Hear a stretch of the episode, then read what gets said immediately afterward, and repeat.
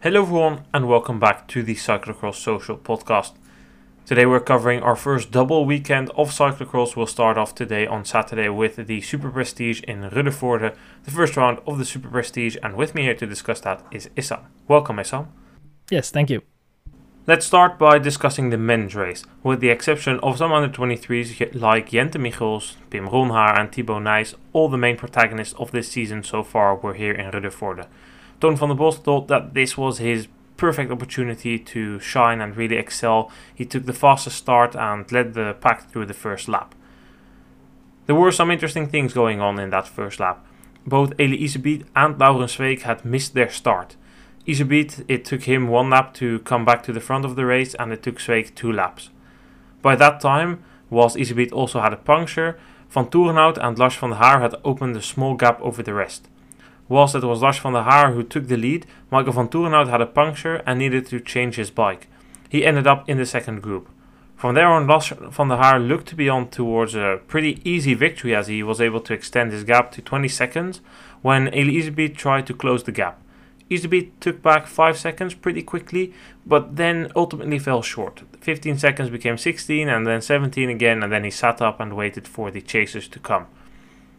It looked all in the back for Lars van der Haar as he had 30 seconds, but then the misfortune struck. He had a puncture, still had a lead of 5 seconds, but then immediately had another puncture again. Eli Iserbyt, who had been sitting in the wheel of Laurens Sweeck for the best of 35 minutes, was taking maximum advantage of this. He attacked from behind the back of Sweeck, closed the final 5 seconds to Lars van der Haar. Van Haar, who was riding on the flat tire at that moment, of course couldn't follow Iserbyt. Iserbyt just steamrolled past and went towards victory here in Ruddervoorde. He took the victory ahead of Laurens Sweeck, who was very disappointed and upset about the attitude in the race of Iserbyt, whilst Lars van der Haar was the unlucky third in the race. Let's start with Lars van der Haar, the European champion, super unlucky. He really deserved the victory today. He was clearly the strongest for the most of the race and ultimately super unlucky to have those two punctures. Although was it luck or was it just bad decision making, as he said himself, Issam? Why? I think it mainly luck.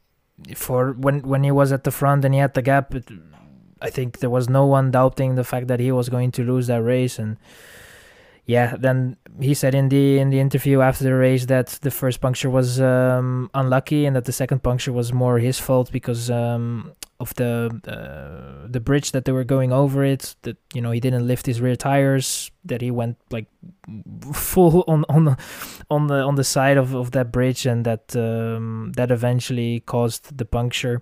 But you know I think that overall you can just conclude that he should have been the one winning he when he broke away there with Vanthourenhout he took over immediately knew that it was his chance and didn't really look back from that and yeah I think that if you if you look at that race, there was one winner that really deserved it the most, and that was in position, prime position to win this race, and that was Van der Haar. And yeah, it is cyclocross is a sport that uh, has mechanical failures and, and, and punctures and all that. So yeah, it's it's part of the sport, but it's definitely not the nice side of it.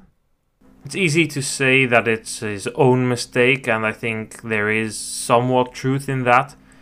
If you know that the edge of that bridge is sharp, you should lift up your back wheel. He said it himself. I should have known it at the second one, and I thought I could still have won if I hadn't had that second puncture. But on the other hand, I do think that it's also a task of the race organizers to prevent these things. If there are these many punctures, because already at the front of the race we saw a puncture for Iserbyt, puncture for Vanthourenhout, two punctures for Van der Haar, that's really not something that should be happening. Of course, it's a completely different situation than races like BLS, where there's just rocks in the underground and then surface that's just not appropriate for cyclocross racing. But the course designers really should come up with a solution for this in future years because this field will now go to rest and next year they will build up the course. And this bridge that they have over the small water is essential for them to connect the man-made hills they have and they can't go around it but they need to come up with some sort of solution because you can't be having this every year. What type of solution? Either rebuild this bridge in the summer if that's too expensive. They have bigger bridges on the course. They can put one over the water as well which i think is maybe even more expensive but that's for the race organizers to decide they need to prevent this from happening because ultimately it kind of robbed Van der Haar from. Elise, we didn't fully deserve the win today because Lars Van der Haar deserved the win, but we can't really hold it against him. You know, when you're racing cross, anything can happen. You can have a puncture, there can be crashes, mechanicals, whatsoever, and he just took maximum advantage of a situation that presented himself to him. So we can't really blame Eli Iserbyt for taking the win in the end. That's more the feeling I have because some people are very upset about how it happened and the way that he raced, but I just think he took maximum profit from an opportunity. Yeah, you cannot blame him for, for what he did in the race. Um, you know, when he and when he was in the wheel of Sweeck, and that's probably where the, the most upset is about the fact that he was in the wheel of Sweeck. Well, Sweeck, Sweeck had to you know pull for two, three laps, I think even four.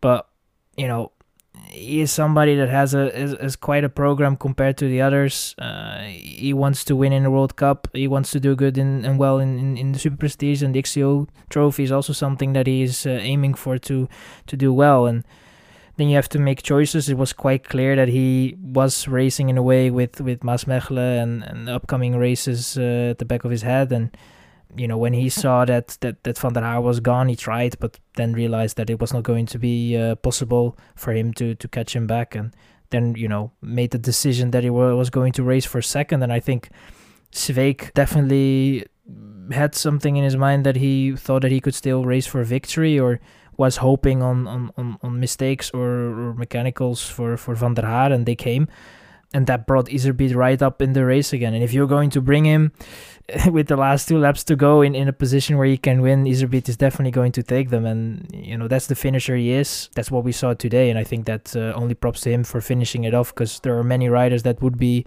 brought in such a position and would not finish it. So I think that he just did the right thing. And there's not really, you know, you cannot be a fan of it. But at the end of the day, uh, he's the one that won the race. So, yeah.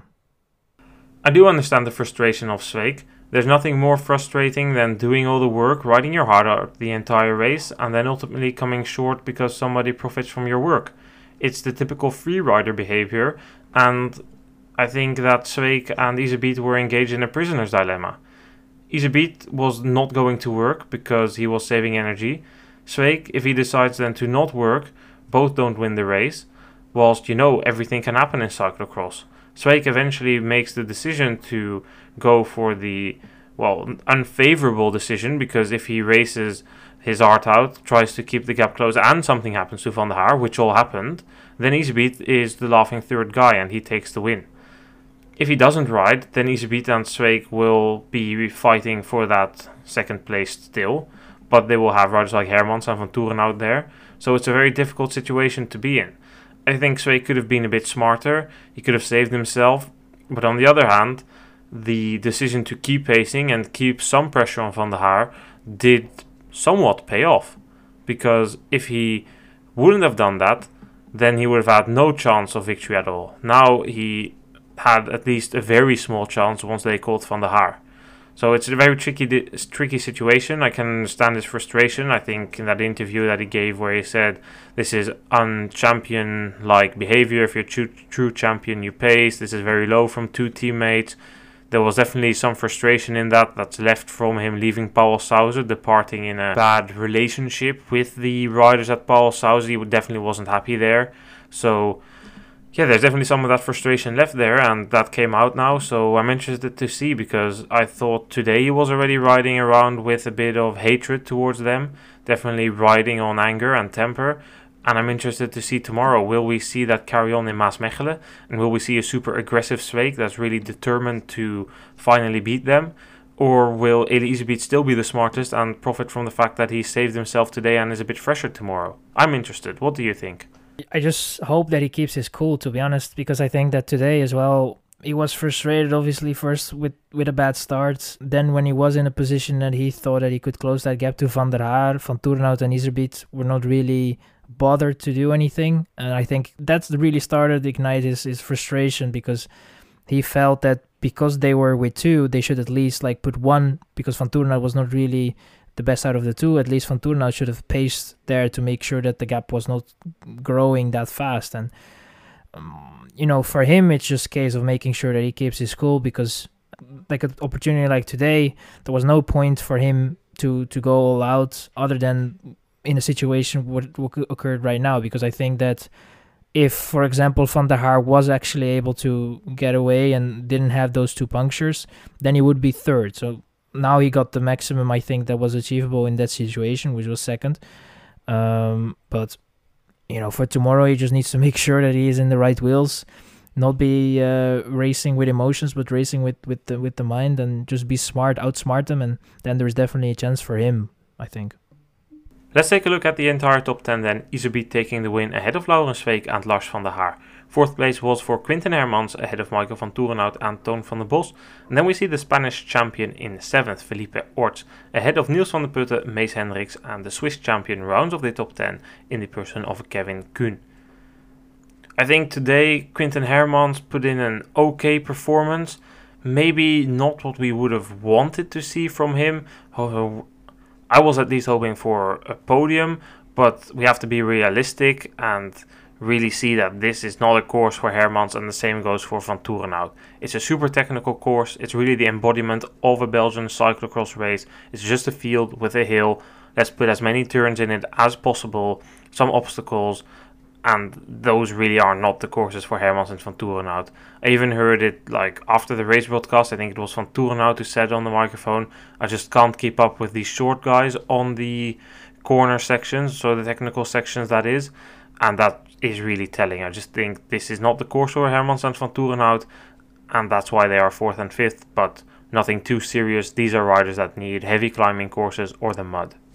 I can only agree with that. I mean, I think that was Sweeck actually that said it, but both guys, very tall guys, when you have those small turns, it's very, it's quite hard if you're especially a bit longer to get through the slow turns and get your body around with your bike. It's it's quite difficult, and you know Van der Haar and Iserbyt definitely have an advantage because of their heights. That's one of their advantages, and yeah, I mean on this parcours, it's just a matter of trying to get the most out of it. I think for Hermans, this was the best he could do, and it's just to try and get the, the rhythm out. And the races that will suit him a little bit more will come his way quite um, quite quickly. So then he can um, show his real his real pace and the real position. I think because I think that he definitely can bring up the fight to Iserbyt and, and the guys up front.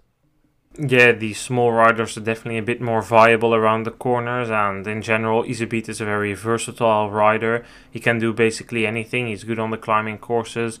He's all right on the tractor efforts and the real muddy crosses especially against these guys. So no shame in not being able to keep up with him today, and I am interested to see again tomorrow. I do think tomorrow comes pretty close to today in terms of course, so maybe they won't be great, but then Vanthourenhout can really focus himself on the Koppenberg on the other hand. Final on the top 10, I think there were some interesting riders in there. Kuhn and Orts definitely did a nice job today. Kuhn was also doing well last week in Tabor. And also good to see Mees Hendrikx getting a top 10 again. He certainly did a good job as well today. Let's go and talk about the women's race then. That was, in my opinion at least, not the most interesting race. We had a couple of names missing at the start line. We won't go into them too long, but the youngsters Vas, Van Anrooij, Van Empel, Pieterse were all prioritizing the World Cup tomorrow in Maasmechelen. Lucinda Brand, of course, still out with an injury, and Marianne Vos is also racing tomorrow. That meant that this was the perfect opportunity for some other riders to get their first win of the season and really focus on the Super Prestige as a classification they want to win. We had the fastest start for Inge van der Heijden, and she really set the tone for what would be a very good race for her there right away. She was drilling it in the first lap and continued to do so in the second lap. She was able to eventually create a situation where she was in a leading group of three together with Betsema and Alvarado. Alvarado was on the yo-yo the entire time, on and off the third wheel of the group, and eventually the cord of the yo-yo snapped and she was dropped. That meant that we had Betsema and Van der Heijden, and these two took turns in leading, but most of the time it was Betsema who just tried to drain the legs of Van der Heijden. A very smart tactic on this course. That eventually worked with one and a half laps to go when the cord for Van der Heijden snapped and Betsema could go on and claim her second victory in Ruddervoorde as she won here last year as well and her first win of the season. She's immediately the leader in the Super Prestige ahead of Inge van der Heijden and Ceylin del Carmen Alvarado. It's been quite a while, Issam, for Betsema to win a race this season. Normally we would see her win one of the Ethias, this year exact crosses.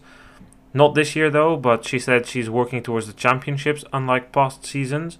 Do you think that today was really a sign of improvement in terms of form, or was it more benefit of the fact that some riders were missing today?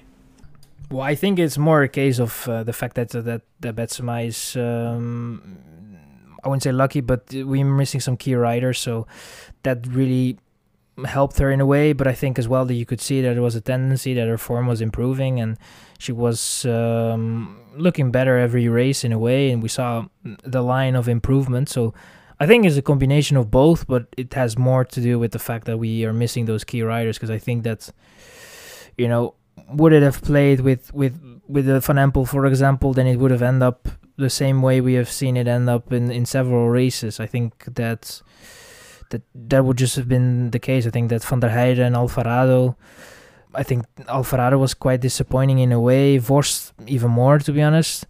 Uh, and Van der Heijden was just having a very good day, and I think that's yeah. Overall, it everybody was more in his place, and um, probably one of the less or the less exciting races that we had in the women category this season. We'll know more tomorrow when Betsema is racing in the World Cup against Van Empel and Pieterse. We'll know where she really stands. I do think that her form is improving throughout the weeks. We've seen the evidence of that in her results already. But today it's just not really a proper race where you can determine the level of the riders. Too many riders missing, other riders taking it easy with a busy period. We'll really know a lot tomorrow, Koppenberg, and especially at the European Championships. Everyone will want to be fresh there and we'll know how everybody is doing when we are there. Van der Heijden, I don't think she had a good day today. I think this is just a continuation of the form of this season on a course that is very good for her. I already said it, the course has many corners, and that's something Van der Heijden is good in. These short accelerations, last year she already ended on the podium here as well. I think she was third from the top of my head. This is really a course that suits her, and therefore I also expected her to do well. Still, I do agree with you that it is a disappointing race by Alvarado, who has not been able to fully utilize the momentum she picked up in Waterloo and still looked good in Fayetteville. And the same goes for Worst. This really would have been a great opportunity for her to win or at least end second after a couple of third places behind the big names when she was kind of under the radar because she ended third in Fayetteville and Tabor and still she was not mentioned at all for this race people were looking at Betsema and Alvarado, whilst Worst had a better season so far, but today she wasn't able to utilize on that, so that's very unfortunate for her. I don't know if there's any reason behind it, but again, as I said, it's a busy period. We don't know if this weekend is a priority for her or not. Might be that she did a hard week of training, finishes off with a hard block of racing, then takes rest, and then hopes to be in very good form at the European Championships. Perfectly possible, but we just need to wait and see. And it's definitely shake, shaking up to be interesting. But I want to see more before I really determine the level of the riders. So for now, very boring answer, but I think it's just too soon to tell. Yeah, I mean, I I don't really know what was the, what was the problem with uh, Worst, but it looked quite bad from, from, from the start. I mean, she was struggling from from lap one, was on a gap, and never really was able to to get in the race. There were some reports during the broadcast on the Belgian television that that her recon ride was also quite sweaty and it didn't look great. Um, and maybe that was just um, of not having a, a, good day. I mean, you cannot expect the riders to have a good day over the season, and I think that that was just maybe the case for Worst. I don't think that the form disappeared out of nowhere unless there is some illness during the week that we that we were not aware of or that we haven't heard, and that might have played a role in this. But you know, normally the Worst that we have seen the last couple of weeks should have been able to to to bring up the fight to Betsema and actually, in my opinion, even win. But it wasn't the case, and yeah, then you have to um, settle for fourth, see what happened, and maybe we'll know more tomorrow if she's able to to to pick it up again and, and be a little bit better. But who knows? Let's look at the entire top 10 then. Behind the four Dutch riders Betsema, Van der Heijden, Alvarado and Worst, we find a Belgian, Marion Norbert Riberolle ahead of Aniek van Alphen and Sanne Cant. In the back end of the top 10 we find the Spanish rider Lucia Gonzalez Blanco putting in a very strong performance ahead of Perrine Clauzel and Zoe Bäckstedt. couple of performances here that we certainly need to discuss. Let's start by discussing the Belgian duo of Crelan Fristads, Riberolle and Cant. Riberolle is having a bit an up and down season so far. Some very good performances, as today. Also, some slightly worse performances, like 8th in Woerden, which definitely was below her potential. 4th in Ardooie, which also was not ideal, could have been a bit better. So it's been a bit up and down, but today was certainly a good performance. If you recall back to the team presentation we were at of Crelan Fristads, there was talks that Cant would easily claim another Belgian title, but so far Riberolle has been the best Belgian this season. I know it's very premature to already draw this conclusion for the championships, but how do you explain the fact that Riberolle is continuously making steps, whilst Cant, who has still shown that she can improve on the road, is not able to make any steps anymore and is declining every year in cyclocross. Maybe it has to do something with that aspect of the road, but um, I think we for for the start of the season we can conclude that Cant is, um, I would say, disappointing in a way. Huh? Um, I think that Riberolle definitely, like you said, had on and offs, but in my opinion, is is is actually doing quite well this season, starting quite well, and for Cant, the same cannot be said. It's it's it's difficult start. We know that Cant normally likes uh, a little bit more the the, the tougher parcours. Uh, the more rain and mud, the better for her. And I think that maybe you should uh, wait a little bit on, on on you know on a conclusion for the form that she is in and knowing Cant, she has that Belgian championship as a goal, so she will try everything to make sure that she will be at her best there and at the championships in general. But yeah, it's definitely not a, a great sign that we are having so far. That you know Riberolle is is, is in my opinion uh, the better Belgian woman at the moment, and yeah, I think the the coming races will definitely show us if this is like really only because of the start of the season or is going to be a continuation over the rest of the season it shouldn't be super weird that Riberolle is progressing. We know that there is a lot of potential in her. She is under 23 world champion from Dubendorf with a reason. She is strong on the muddier courses. Already had a couple of very good results. She ended third in the Jahrmarkt Cross Niel 2019. I remember that in that season she was often in the top 10, even of World Cups. After that world title, she got a number of top 10s, even top 5 results. And the season after, she was also able to replicate those good results at the back end of the season. She had a tough start, but eventually got a number of top 10 results as well, even in super prestige races. Last year, she had a rough season, still was able to get a handful of top 10s, but it was a tough season. But we know the potential is there, and I think that in the new team and new setting, there is staff that's more capable of getting that talent out of her than was the case at the Star Casino team. If we look on the other hand at the situation of Sanne Cant, we know that she is still a very strong rider, but maybe more on the road these days. And there's no shame in that because when you come older, when you become older, your acceleration diminishes. It becomes well, worse and worse in a way, and doesn't have to be terrible, but it's just declining. Whereas on the road, you can rely mainly on your endurance. And her endurance base is clearly very strong. We know that she is somebody who works hard, puts in the hours on the road, builds a solid base, and that's maybe why she's able to do super well on the road.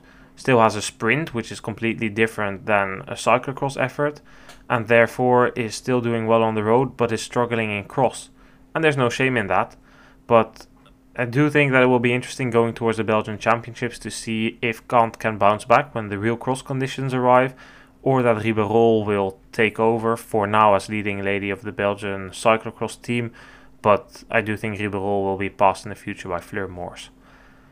Then another rider in the top 10, Lucia Gonzalez Blanco, the Spanish champion, 8th place. I have to say that despite the starting field, I was surprised to see her in eighth. It's way above my expectations. I thought the top 15 at max. Yeah, I was quite surprised to be honest to see her in the, in the top 10 as well. And you know, um, it wasn't a flawless race. There were some moments, especially in descent, the slow that we have seen, but you know, everybody can can have their moments in a way, but she she managed to to to get in the top ten and you know uh, leave behind uh, names uh, like like a Bäckstedt, for example. So I think that in general she can be um, quite satisfied with the result, and I think, like you said, even though the field is lacking some some key names. Uh, then you still need to be able to to get in the top 10 and i think that is still quite a representative and an okay field so I think that if you're able to manage it in eighth place, I think that's definitely not um, not bad and actually quite good. It's certainly good, and you already mentioned Zoe Bäckstedt, and I don't know if I've already said it on the podcast or not, but the expectations for her this season are way too high. I've seen many people say or think or hope that she is able to fight for wins against Van Empel, Pieterse, and Van Anrooij there's just no way that that's possible now. I don't want to discredit Zoe Bäckstedt because she's obviously a very talented rider. She is multi talented on the road, has done super well on the track and in cross. But first of all, today is not a course for her, it's way too technical. She's more a power rider. But second of all, the expectations are just too high. Last year she ended 10th here. This year she's 10th again in roughly the same field. I think your level is also roughly the same. I haven't seen all too much improvement so far. These races in France didn't indicate any significant improvement either. And that's fine, that can still come. We know she's had a busy summer and is in a new team now, takes some time to settle. But it's just unrealistic to expect her to immediately be contending with riders who are already two or three years older with it, than her. And to be honest, I don't think she has that talent in cyclocross as well. I think that Van Empel is just so naturally gifted and perfect for cross. Same goes for Pieterse. And I don't think Bäckstedt has that talent. Doesn't mean that she will never be able to beat them because especially on the super muddy courses, really where you need to be a buffle and have the power, then she does have the talent and is uh, really has the opportunity to excel. But maybe people should just no, not maybe people should expect less from her because thinking that she'll be able to fight for the win or putting her up in it with names like Brand or Vos returning to cross, and then it's just way too much. Keep it keep it calm, and if the three Dutch women decide to race the World Championships with the elites, she maybe even has a shot at the under 23 world title. But for now, lay low, not too much pressure, and certainly not too many expectations. Then, to round off this episode of the Cyclocross Social podcast, we are going to take a look at some races in the rest of Europe. There was a race in Poland in Mikolo, and Marek Konrad took the win in the men's race ahead of Simon Vánicek and Jakob Riemann. In the women's race, Pavla Havlikova took the win ahead of Dominika Włodyszak and Nadia Heigl ended third.